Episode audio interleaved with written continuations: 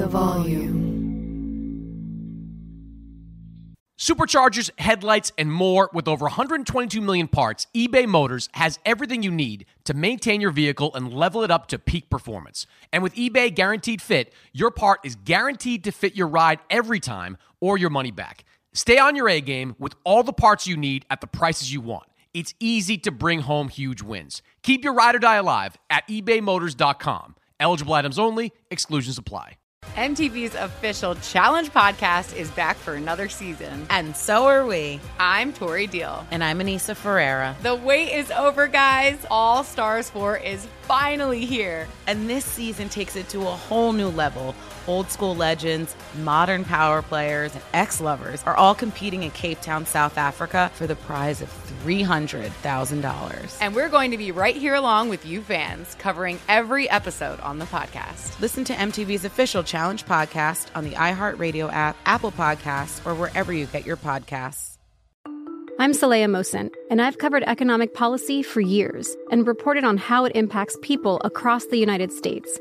In 2016, I saw how voters were leaning towards Trump and how so many Americans felt misunderstood by Washington. So I started the Big Take DC. We dig into how money, politics, and power shape government and the consequences for voters. With new episodes every Thursday, you can listen to the Big Take DC on the iHeartRadio app, Apple Podcasts, or wherever you get your podcasts. Boxing with Chris Mannix is brought to you by FanDuel. It's never been easier to play fantasy on FanDuel. Whether you love basketball, golf, soccer, or any other fantasy sport, there is a contest for every fan. FanDuel, more ways to win. This is Boxing with Chris Mannix. Oh, somebody punch him in the face. Anthony Joshua is a composed and ferocious finisher. Watch this. Andy Ruiz is the heavyweight champion. Hosted by SI's Chris Mannix. That was my moment. Now, with interviews, analysis, and everything going on in the world of boxing. When you have talent, you are given another chance. Here's Chris Mannix. All right, welcome back to another episode of Boxing with Chris Mannix, part of the Volume Sports Podcast Network. We have a really, really strong show lined up for you this week.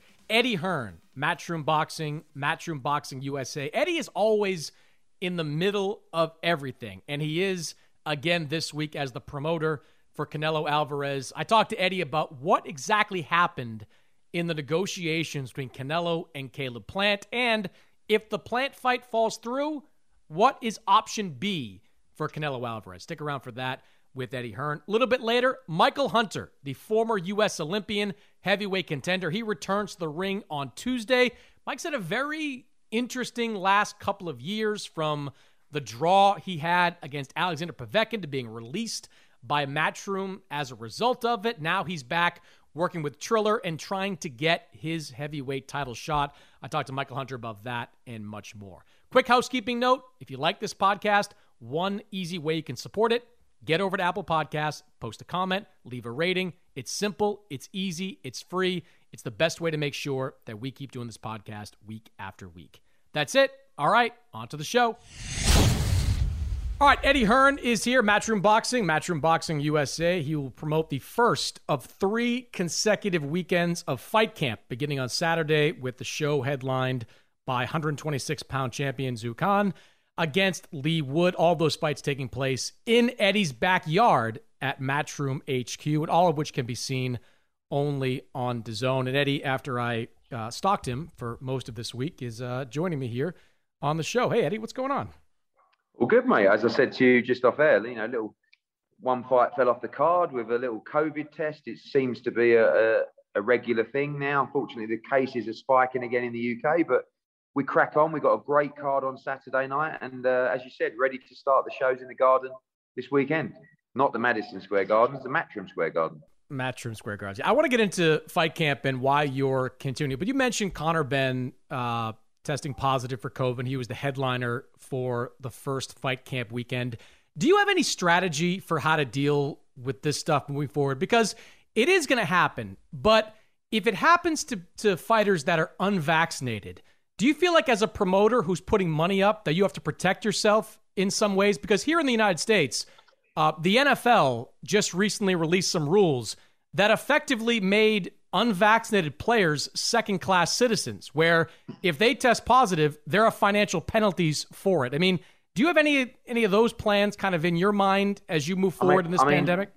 I was arguing with my dad that you know he's a big believer in in getting vaccinated. He, he can't get his head round what why on earth wouldn't you get vaccinated? I, I'm a believer that I, I, agree, but I think I still think it should be everyone's personal choice, quite frankly. Um, but at the same time, fighters are a little bit concerned about the vaccination process for two reasons. Number one is it can make you feel slightly unwell for a couple of days, and also it can make you test positive in the short term. So most fighters, and Conor Benn, one of them, and Campbell Hatton another actually I spoke to today, are booking in their vaccinations for after their fights. It's only when a disaster happens like today when you think, oh, you know, you could have. But to be honest, Chris, I also know several people that have tested positive who have been double vaccinated.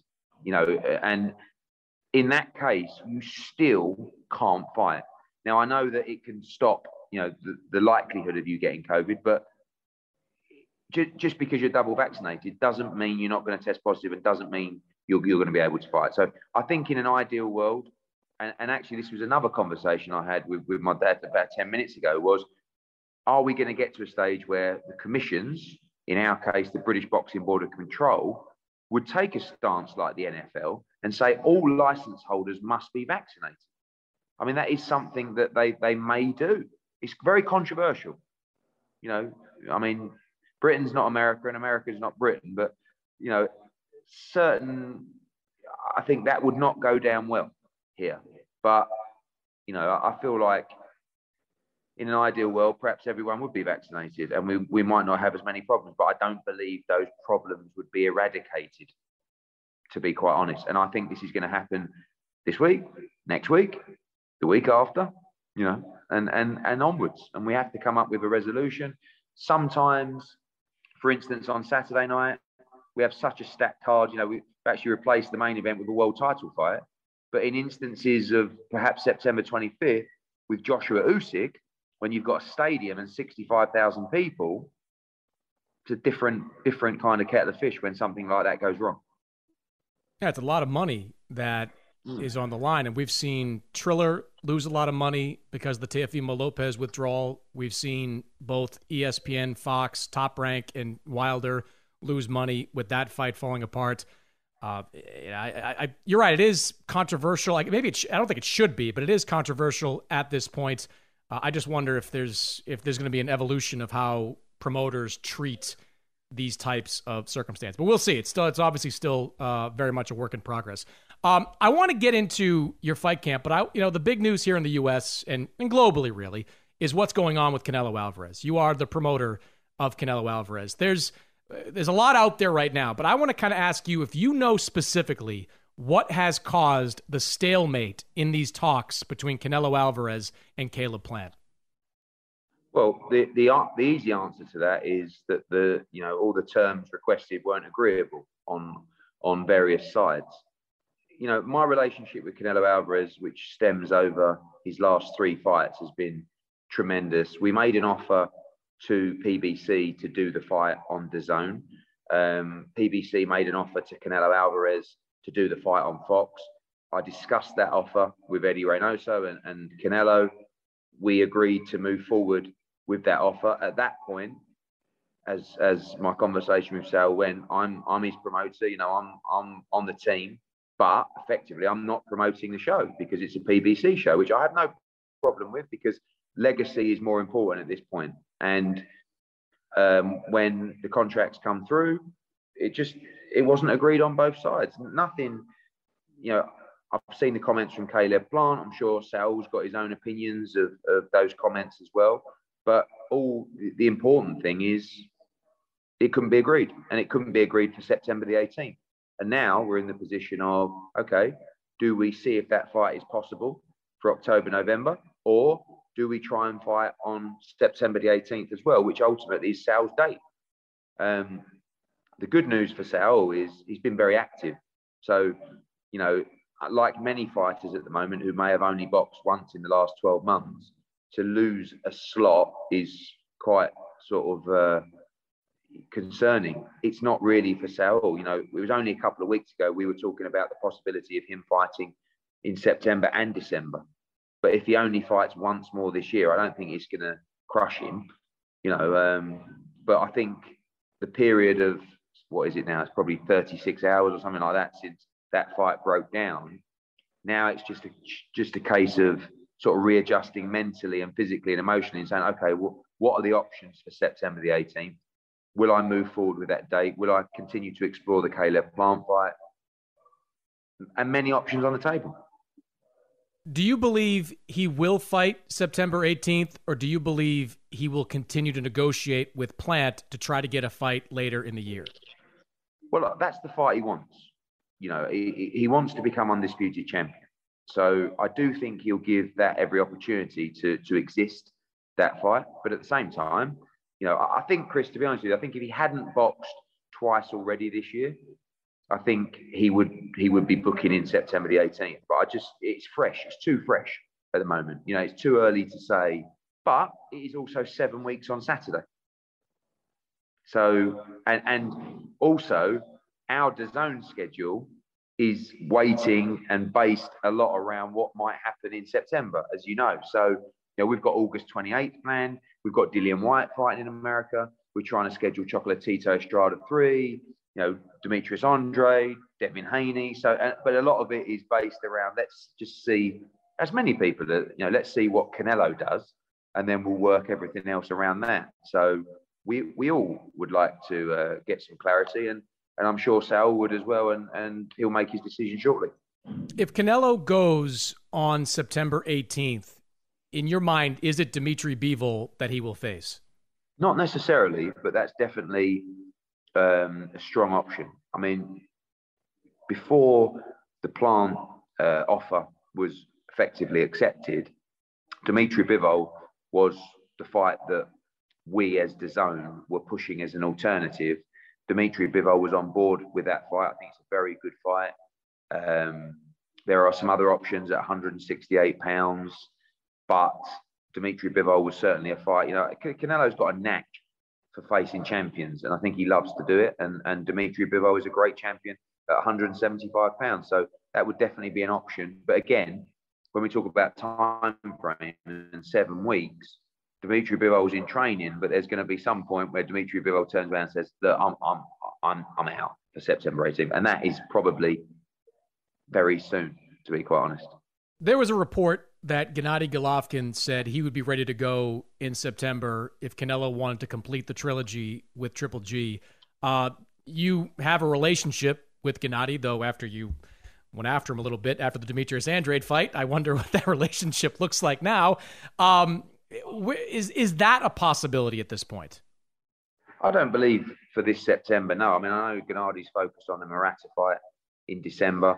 Um, I think that's a fight that, that, will always have relevance as long as they're both fighting. You know, it could be a fight for for May next year. But I think you know the ultimate, the, the next decision is: do we fight September 18th, or do we just relax and, and sort of take on the chin that we'll just fight one more time this year and see if the plant fight uh, changes direction. And um, you know, I'm sure I'll have further conversations with Eddie and and Sal over the next 24, 48 hours. You know, a couple of things I want to hit you on. One is Teofimo Lopez. His title defense against George Kambosos is a, a mess. mess, right? A mess, oh, total man. mess. There is at least a chance that Triller could default on its bid. If it does, there is a scenario where the next highest bid would be declared the winner that would be you. If that were to happen, would you have interest in putting on Lopez versus Kambosos?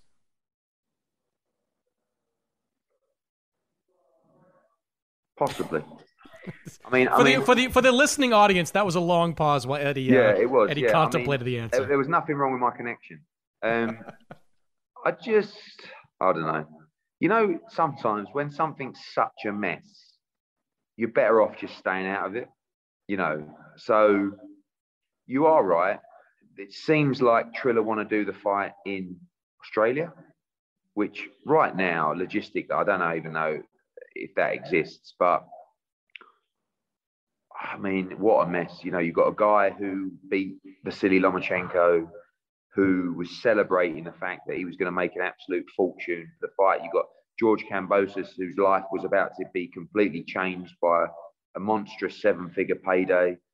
It all fell apart again, you know, through through a positive COVID test. Right now, probably seems like Triller don't really want to spend the money on that fight. Looking in as a fan, and then the next answer to or question to us is, do you want to spend the money on that fight? Um, the market changes, Chris, every day. You know, one day everyone wants to spend a load of money. The next day everyone's going, that's that's ridiculous money, and actually we're going to batten down the hatches, and and that's just boxing. Um, in answer to your question, I'm not sure, but it's something we'd certainly consider. Ultimately, it would be a DAZN decision because that purse bid was backed by DAZN. We're not obligated to do it, by the way, because it doesn't really suit our schedule anymore. But mm. in that instance, if the IBF wrote to me and said, "You are the second bidder. Do you want to do this fight?" we would go to DAZN and and get their decision. You parachuted into that purse bid to make an aggressive bid for Lopez Kambosos. There was uh, news recently that Terence Crawford and Shawn Porter uh, have been ordered to fight for the WBO belt. Top Rank, of course, will try to cut a deal with PBC to make that fight happen, but there is a possibility that that could go to a purse bid as well. You've been aggressive, Eddie, at putting on these marquee fights. In fact, every time we've spoken, you have said you believe that's the best strategy going forward, just to look for tentpole events. Is that a purse bid you would consider getting involved in? We have a very uh, sensible approach to these fights in the sense of we will bid what we believe the commercial value of that fight is. In boxing, that doesn't really exist a lot, to be honest with you. And Kambosos against uh, Lopez is a good example of that. So we will talk to DAZN. In answer to your question, yes, I think we would probably bid on that fight. We would talk to DAZN and we would establish the value of that fight. Now, that value is based on, quite frankly, the subscribers it would drive. Terence Crawford has never been a pay per view fighter on ESPN. We saw his numbers against Amir Khan were, were very poor, but he's also a tremendous fighter. And he's not really had many great dance partners. Here he has one in Shawn Porter. You know, he's probably coming to the back end of his career, very tough.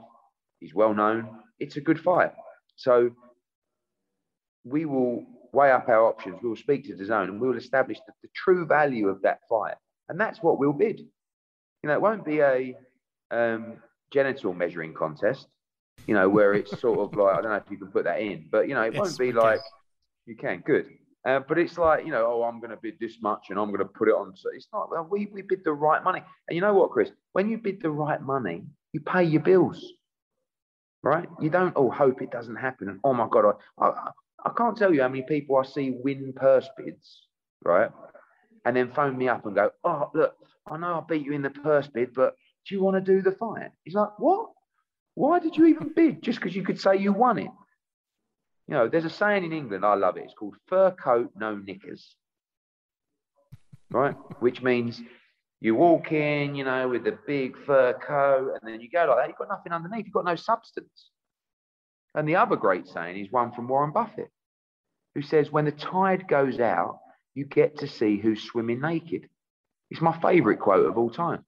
This boxing game is full of people with no substance. Not you, Chris. You're all right. Yeah, I appreciate that. At least, at least while you're looking at me virtually through the eye in the eye when you say that. Um, let's talk about Fight Camp uh, coming up this weekend. This was an idea, of course, that was spawned out of necessity last summer when the world went into lockdown. But here you are continuing it this summer with these three shows over the next three weeks. Why was this something that made sense to continue when you theoretically could go back into venues and potentially make more money off a gate? That's a good question. So I did actually think that to myself yesterday. Um, but I just, we loved it. And it was such a great focal point during the pandemic. It's such a great advert for our business. I mean, it's from our headquarters here in the UK, in the garden with fireworks going off. This time we're allowed 250 fans per night. You know, I made I made the uh, tickets quite expensive because you are getting to come into my garden, quite frankly. And um, I just, can they I use just, can they use your bathroom? Uh, or some other ones we've built down in the field Fair. somewhere, you know. But it's it's really it's just an important statement from our business. Fight Camp's become its own brand, and we wanted to do it again. And I think come Saturday night when you see it and you see the production and you see how good it looks from those drones, it's it's it's, it's proud. You know, we're very proud of what we have here, and we're proud to be staging. Know, every week is a world championship fight. So we have three consecutive world championship fights in our garden. And yes, we we created this out of the pandemic, but at the same time, it's it's become a regular fixture, or we believe it will become a regular fixture, and and something that we're, we're quite well renowned for, particularly in the UK, because when we did it last year, there was a huge amount of publicity because it was so bizarre. You had a um a lot of publicity in the last couple of weeks and this week, you know, because this fight camp is the uh, official launch of DAZN in the UK, first fights on DAZN in the UK. Um, we've heard a lot about the global strategy of DAZN, which makes a lot of sense because they are in a lot of different countries, which has led, though, some people here in the US, an audience in the US, to wonder just what Eddie Hearn's interest or commitment now is in the US because you have a really strong stable in the UK but nothing on the calendar yet in the U.S. And you, I think you'd admit your stable among U.S. fighters is less than what it is with UK fighters. What would you say your and DAZN strategy is in the U.S. moving forward?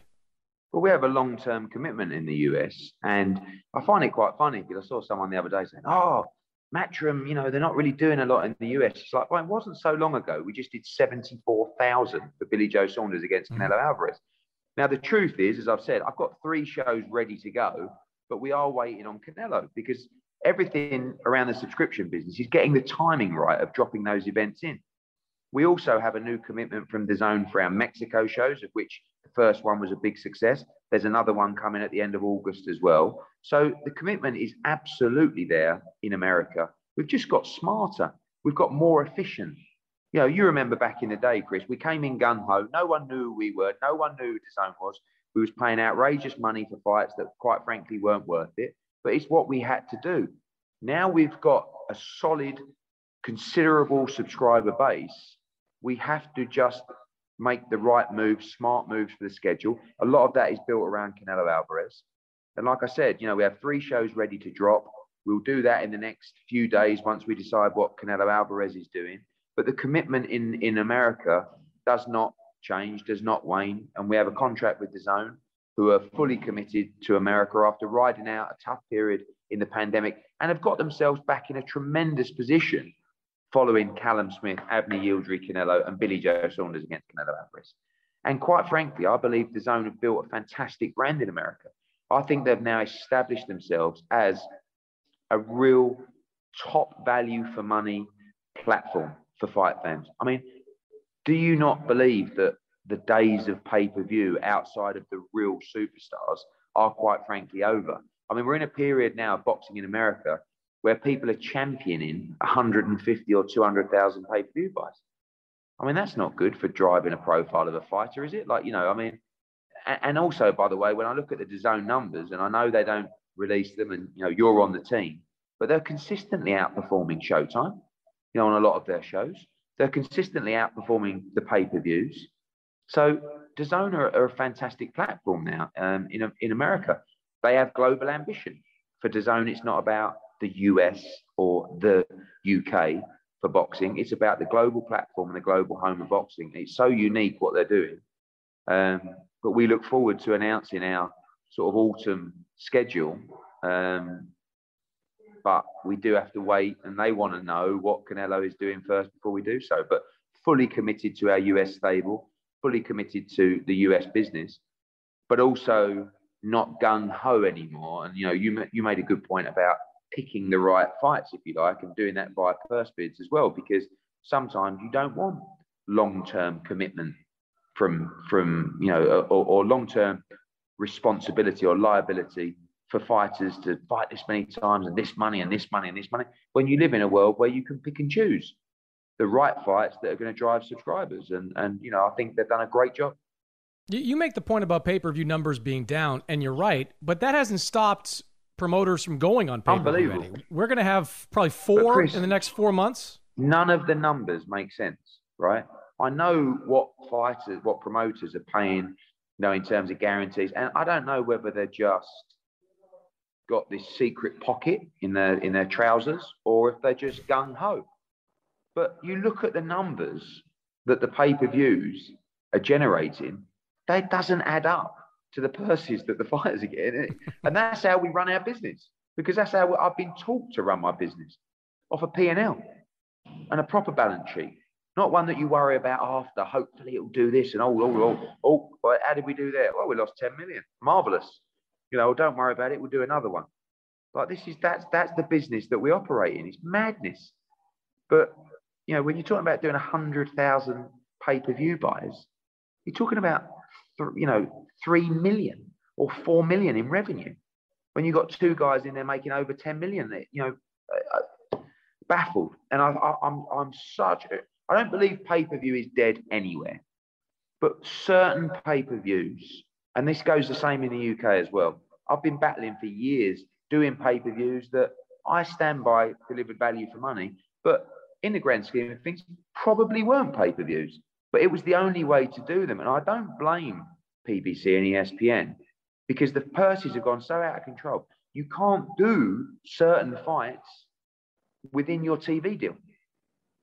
But particularly in the UK, I've now been able to do a TV deal where we don't have to rely on pay per view to do mm-hmm. events that should actually be part of your subscription. If you look at Canelo Alvarez, if you're a DAZN subscriber, you've just watched three Canelo Alvarez fights over five months.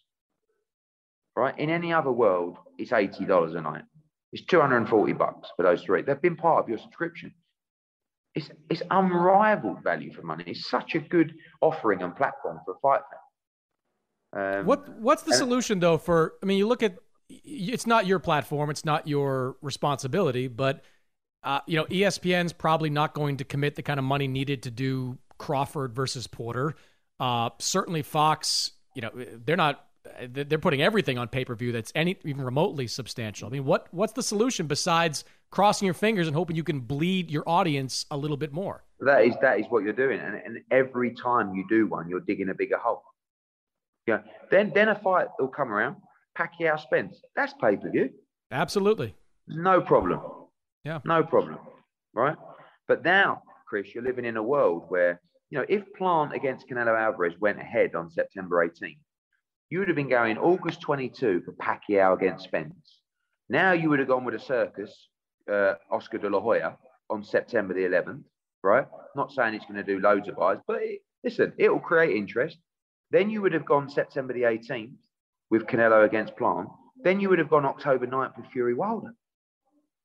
Like, at what point do you have to take this on the chin and say, this just isn't working anymore? We can't just randomly do events and hope for the best. That's not a business model. Some fights are pay per view, some fights aren't. But the only way that you can, you know, you say to a fighter is, say what, I'll put it on pay per view and you own the show and, and let's see what it generates. But the fighters now want a guarantee. Do you know what I mean? And the guarantee doesn't add up unless you're willing to take a risk or you have some other means to pay the bills. And, and that's not a game we want to play. That's why we work with a broadcaster where we don't need to take a risk on pay per view, right? We have the guaranteed funds to make sure everything works within the business model and it works for them. And it's still at the start of the journey. We've done three years in America. We haven't even done one show yet in the UK. You know, six in Mexico, four in Italy, four in Spain, Australia, Germany. It's all coming and it's you know it's it's a it's not this is a marathon, not a sprint. Uh, I tell you, the idea of, of percentages on pay per view is where you and Bob Arum agree. You know, Bob had I've mm. had many conversations with him about you know he'd be willing to do 90-10 in terms of split as long as there's no guarantee mm. on the money, and that's just not acceptable to some fighters. Last question for you, and I won't go through your entire stable, but I swear to God, I'm just fascinated by your relationship with Mikey Garcia. Like, uh, you could almost write a book on, you know, the Mikey business model of kind of picking and choosing. But you, you're the promoter of his last fight, which was February of 2020. Since then, feels like Mikey, who's out there, constantly talks about what he might be doing next. There was a report from ESPN that Mikey and Regis Prograis could be in play. You didn't mention that when you were talking about your fall schedule. Is that something that's still in play? That that's a good example of a fight that you know you will go to the broadcaster with. They're two guys that aren't under contract to us, and we would say, here's a fight that's in the marketplace.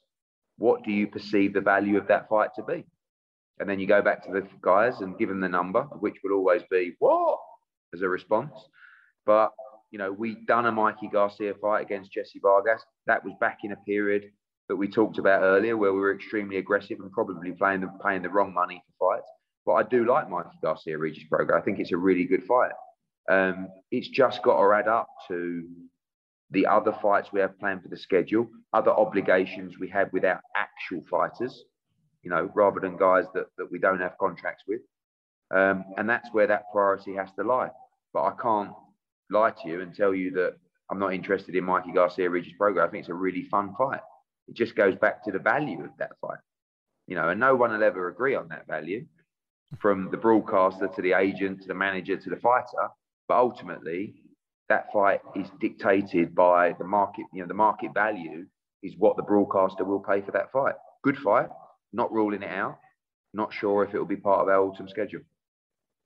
Well, first up is Fight Camp. Eddie, good luck. The last round of Fight Camps were, were really well matched, uh, to say the least. Uh, a lot of people introduced to guys like Ted Cheeseman, and a lot of good women's fights uh, were on those cards. Hopefully, you get the same results this time around. Thanks for joining me, man, and we'll see you uh, when you get back stateside. Thanks, Chris. When we come back, my conversation with Michael Hunter. eBay Motors is here for the ride. Now, I'm supposed to talk here about what I remember and what I loved about my first car. And that's easy for me to do because I still have my first car. And as long as it keeps running, and so far so good, I intend to have that car probably until the day I die. Uh, that's how much I love that car. It is like a child to me. Now, it does require some upkeep, and that's why I'm grateful for a place like eBay Motors. With over 122 million parts, you can make sure your number one ride or die stays running smoothly. Brake kits, LED lights, roof racks, bumpers, whatever your baby needs, eBay Motors has it. And with eBay Guaranteed Fit, it's guaranteed to fit your ride the first time, every time, or your money back. Plus, at these prices, you're burning rubber, not cash. Keep your ride or die alive at ebaymotors.com. Eligible items only, exclusions apply. What's up, everybody? This is Stephen A. Smith. When I'm not at my day job, First Take, you can find me in my studio hosting the Stephen A. Smith Show podcast. Tune in every Monday, Wednesday, and Friday, at the very least, as I bring you all new episodes that feature the biggest headlines in the world of sports, pop culture, business, and politics. You'll hear my unfiltered opinions on those nauseating Cowboy fans, the chaos in Washington, D.C., and trending topics on social media, as well as my straight shooter interviews with top celebrities and game changers. And I occasionally give out love advice. Yes, it's true. If you want to know my true feelings about something, I'll give it to you straight. So listen to the Stephen A. Smith Show podcast on the iHeartRadio app, Apple Podcast, or wherever you get your podcast. I'm Saleha Mohsin, and I've covered economic policy for years and reported on how it impacts people across the United States. In 2016, I saw how voters were leaning towards Trump and how so many Americans felt misunderstood by Washington. So I started the Big Take DC. We dig into how money, politics, and power shape government and the consequences for voters. It's an election year, so there's a lot of focus on the voters that TikTok is reaching. The initial reaction is like, oh, things are looking so resilient. I don't want to be too pessimistic, but I just don't see the political will down in Washington right now to, to change their tune. I think the American electorate has been signaling that it expects a rematch of the 2020 election. These are unprecedented times. With new episodes every Thursday, you can listen to the Big Take DC on the iHeartRadio app Apple Podcasts, or wherever you get your podcasts. FanDuel Sportsbook is hooking up new users with an epic summer games bonus. Just place your first bet on any summer games sport risk free. Risk free. That's right. New users up to a thousand bucks back in site credit if your first bet doesn't win. To get you started, here's my pick. In the men's 100 meter, Trayvon Bromell, currently the favorite at plus 110 to win gold. I like him. But you could bet on any event basketball, baseball, soccer, track and field, and more. Promotions like this, just one of the reasons why I love betting America's number one sports book. Easy to use, safe and secure, super fast payouts. You get paid in as little as 24 hours. Download the FanDuel Sportsbook app. It's easy. I've got it in my phone. I use it every day. The FanDuel Sportsbook app. Promo code, please, Colin. Colin. Go for the gold today. Promo code Colin, C O L I N. 21 plus and present in Colorado, Indiana, or New Jersey. Must wager in designated offer market. $10 first deposit required, 150 max bonus. See full terms at sportsbook.fanduel.com. Gaming problem? Call 1 800 522 4700 in Colorado, 1 800 9 with it in Indiana, and 1 800 Gambler in Jersey. All right, joining me now is Michael Hunter, 2012 U.S. Olympian, heavyweight contender. On Tuesday, Mike returns to face Mike Wilson. That's a fight at Madison Square Garden. You can see only on Triller, part of Triller's new boxing series that launches this week. And Mike joins me here uh, on the show. Mike, good to see you, man. Likewise, likewise. So I, I want to get into your fight, but we're talking in the middle of the Olympics, which is an experience you had back in 2012. And, you know, as far as uh, Olympics goes, it was a difficult one for USA Boxing. No men finished with with medals during that period. When you look back at your Olympic boxing experience, h- how do you view it? Uh, it wasn't, you know, it wasn't a good one. Uh, you know, you have to deal with a lot. You know, like you said, there's like there's a lot of things going on. You know, we train our whole lives for this very short window, and um, it's very political as well. So, um, you know, it's uh, it's not the it's probably one of the hardest things to do is to compete in the Olympics and and and uh, you know come out with the um, with with a grin. Um, you know, it's a lot of things going up and leading up and to, towards the Olympics. So it's very difficult, uh, and I'm pretty sure it's in it's like that for all different sports, and everybody has their own little uh, political situations. What what would you say? I mean, probably hard to characterize in a short amount of time, but that was a team with a lot of talent. I mean, you were on that team. You're a heavyweight contender. Errol Spence was on that team. Jojo Diaz was on that team. Uh, Jamel Herring was on that team. There was real talent on that USA boxing team. What what went wrong there? Uh, I think there was, a lot of it had to do with the uh, USA bo- boxing coaching staff. Um, you know, uh, there's a lot of people fighting for position, uh, and you know, it's not very money based driven. Um, you know, so it's a lot of toe stepping, and um, you know, uh, you know, I was uh, in in court actually with USA Boxing at the time. Uh, you know, competing for USA Boxing against USA Boxing. So, uh, you know, uh, it's a very difficult situation. Yeah, it, and that continued in 2016 as well. I remember working that event for NBC, and you know, you'd you'd watch a fight happen, and then I'd walk in the back and I'd see the personal coaches that were there. It just the anger on their face over some of the outcomes and how they came about was was noticeable. Yeah, it, it's you know that's another thing too. A lot of the homegrown coaches who got them there uh, get their power taken away immediately, and there's not much that they can do about it. And you know, uh, it's, it's not you know sometimes these guys are very close to their coaches. They grew up to their with their coaches. They know what to say and how to talk to them and uh, what to communicate with their coaches. So uh, I think that USA Boxing at that time wasn't developed enough, uh, and uh, you know there was a lot of different uh, politics. You know, people trying to get in position for you know, uh, you know, different jobs and stuff like that. So it was a very difficult thing. Um, you know, they're always threatening the the athletes' positions you know, the whole time, you know, that you could lose your spot if you don't do this, if you don't comply to this, blah blah blah.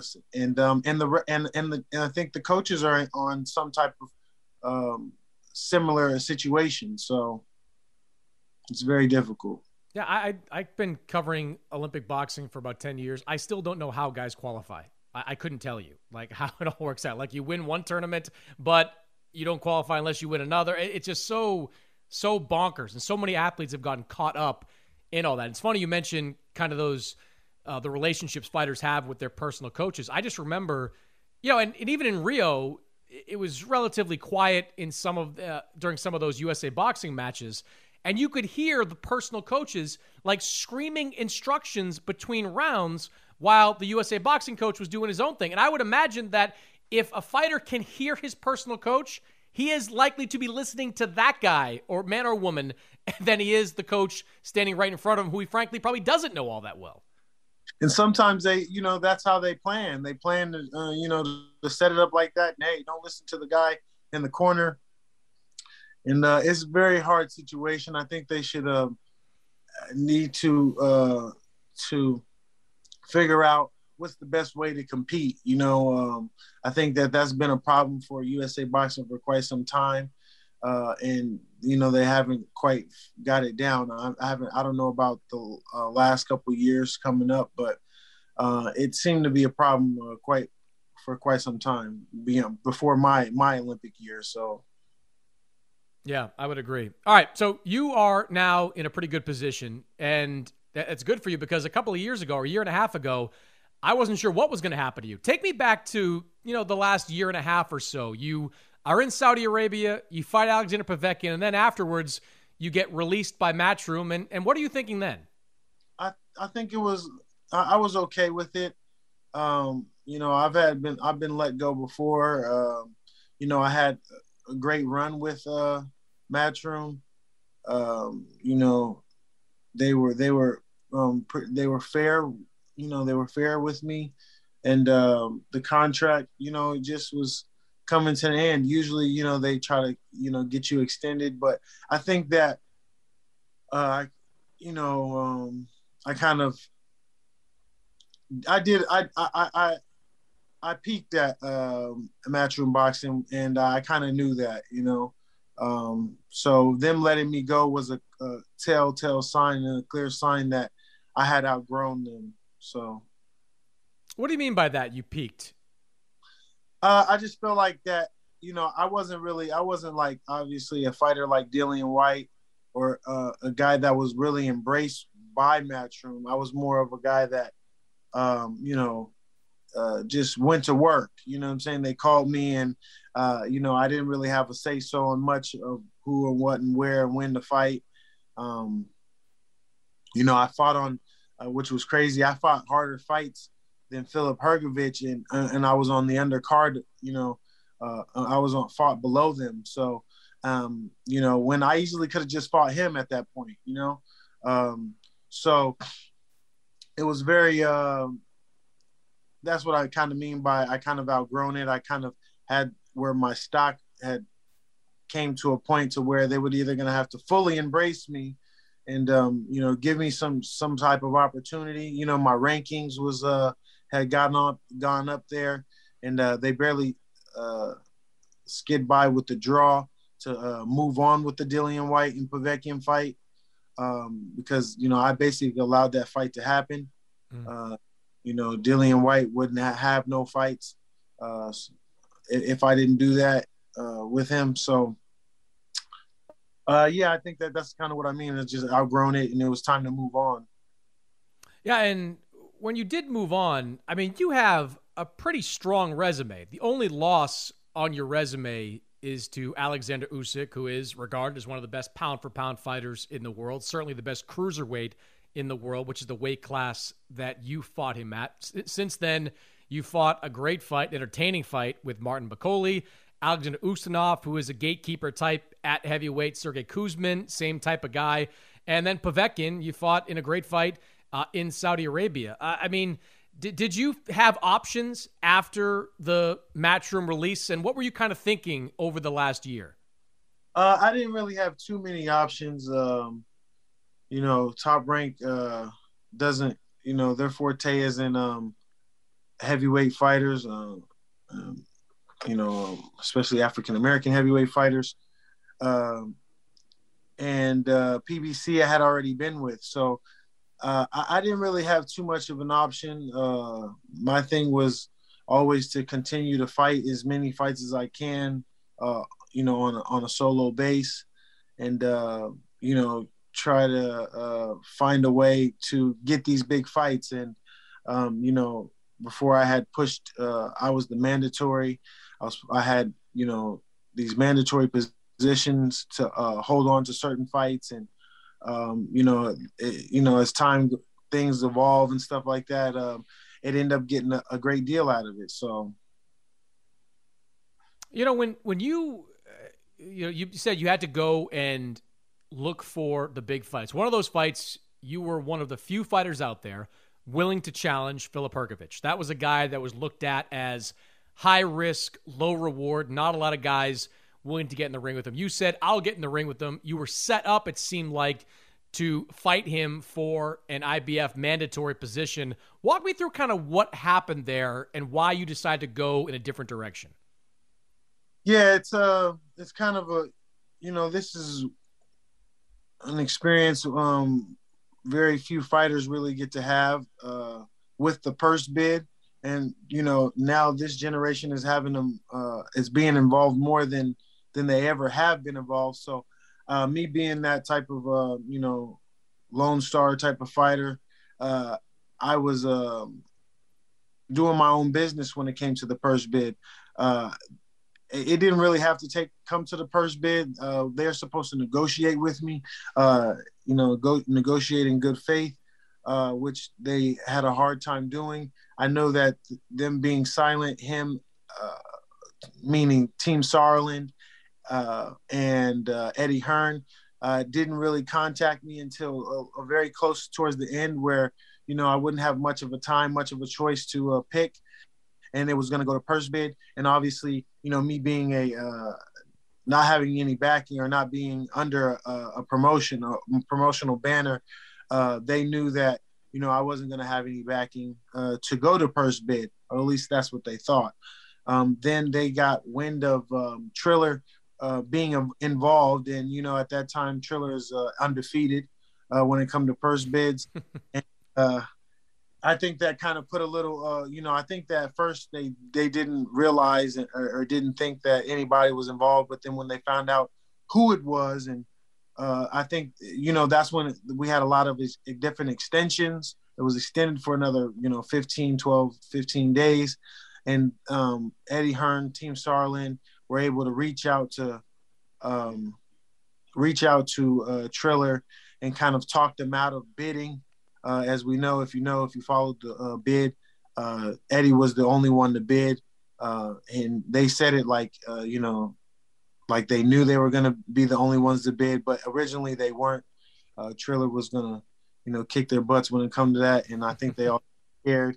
And it, and they did their they, they did what they did as far as you know calling them or however they contact them, which has not really been heard of.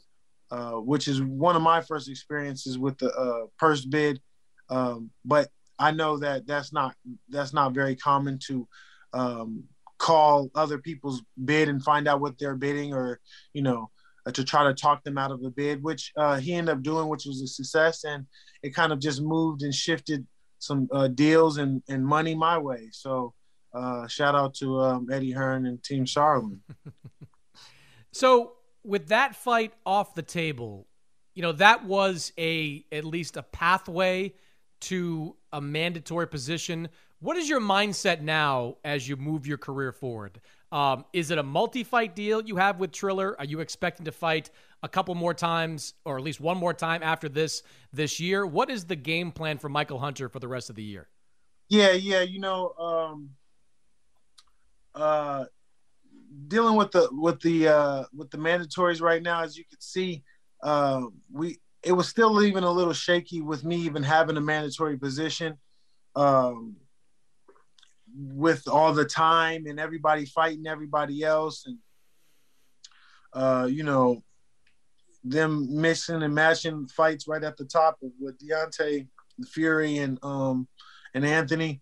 Uh, so we we kind of didn't know, and people let, talking about they might let go of the belts if blah blah blah. So um, you know, we want to get the big fights. We don't really want to, uh, you know, play with it. So uh, I, I, think with Triller, um, the move for me is to stay busy, stay active, get my face out there, um, you know, uh, consistently. You know, uh, sometimes I've I've been my my career has been a little bit too far in between, um, you know, my fights and stuff. So I'm hoping to stay very active with with Triller. Uh, a few fights, and um, you know I'm already still in the top ten in all sanctioning bodies, so uh, I could easily, quickly get get up there to those those big guys, and um, you know, and demand certain fights. You know, so that's, that's the plan. Well, it's it's it's funny. I was thinking about this when it comes to someone like Joe Joyce, where you know Joyce is now the mandatory, but who knows when that mandatory is going to be enforced. I'll, I'll always forget. I always remember the Derek Chisora line of I'm not a heavyweight, I'm a money weight. And you go where the big money ultimately is. So along those lines, if you take Wilder Fury Joshua out of the situation, what's what's the money fight out there for you that you're eyeballing at this point? Hmm. Uh, I think uh, Dillian Whyte would be a good fight. I think um, a lot of these guys, Joe Joyce, um, you know, Hrgovic, obviously they're not really willing and have the money to pay. Um, but if you know if it, it ended up coming down to a certain position to where you know that's how I have to get these fights, then you know I, am not obliged to it. I just uh, it has to just be like you said for the money, for the right positioning uh, to get the money. So uh, I think that you know a lot of the fighters you know tend to use on me uh, is that you know I don't have much of a name or or you know fan base or blah blah blah, which is uh, totally false and, and, and, and changed over since uh, quite some time.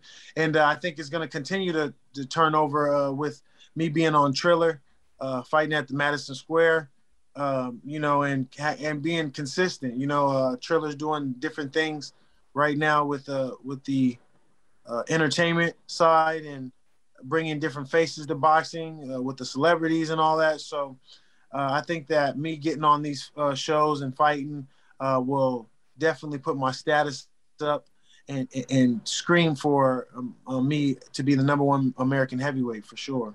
Yeah, I, I, never really got the, you know, you don't have a fan base. I mean, it's, you know, you, you're an entertaining fighter when you're out there. I mean, you know, Bakole was a wildly entertaining fight. You know, you fought a guy that was a big puncher. You took the fight directly to him. You stop Ustinov, who's a big guy. You knock Kuzmin down. I mean, the, you've had you're not out there you know, just trying to jab your way to wins. You're trying to take uh, fights to guys. Is that part of your mindset? Like, I, I you know, I, I know I need to win, but I also need to win as spectacularly as I can.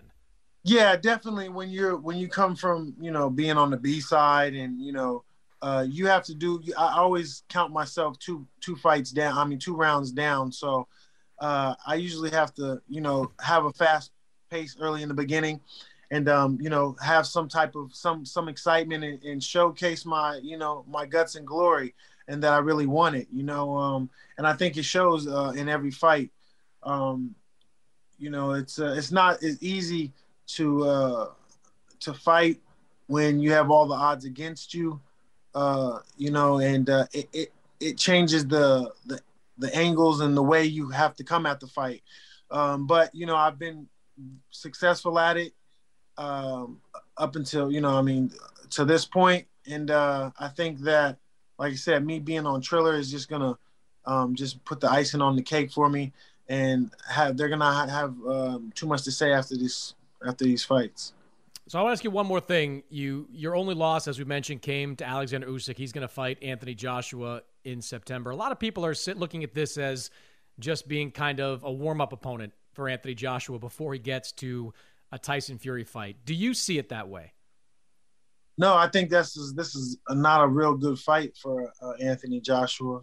Um, not hating on Anthony Joshua, nothing, but you know, a lot of people uh, thinking that Anthony Joshua is going to win. I, I kind of think the opposite that this is going to be a boring fight, um, and boring is going to go to Usyk. Um, you know, boring fights go, you know, are going to go to the more fleet-footed fighter.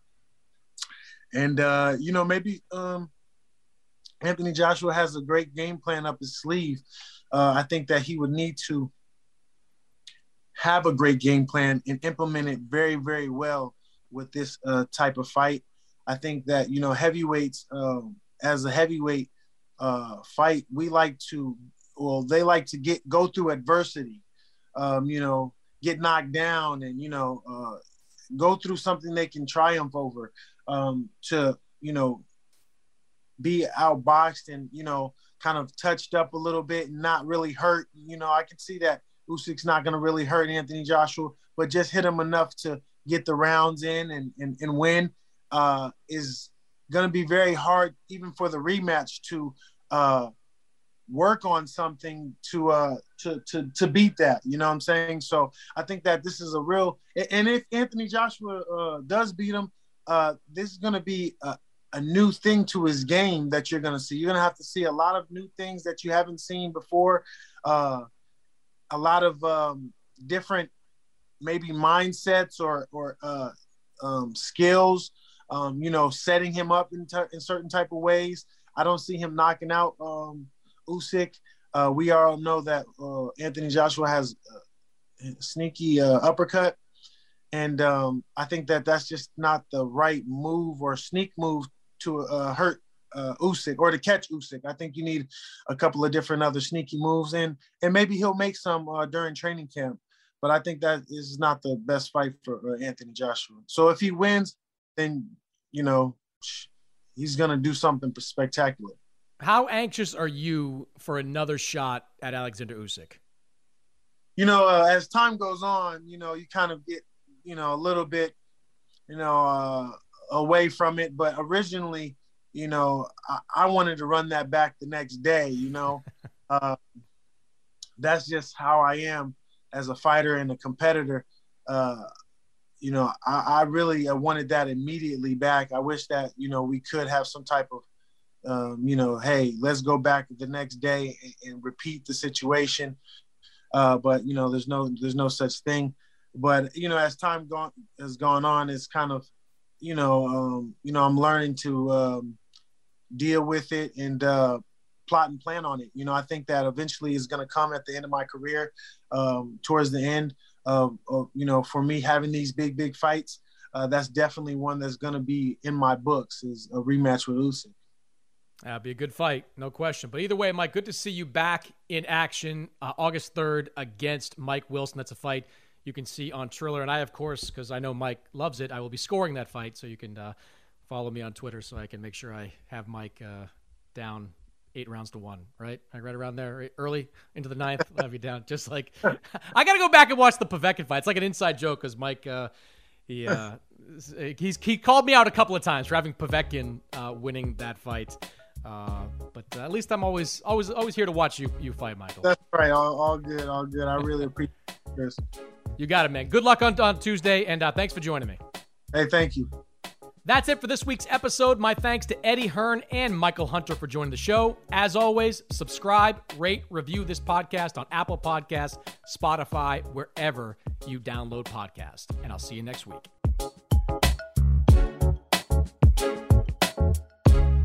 MTV's official Challenge podcast is back for another season. And so are we. I'm Tori Deal. And I'm Aneesa Ferreira. The wait is over, guys. All Stars 4 is finally here. And this season takes it to a whole new level.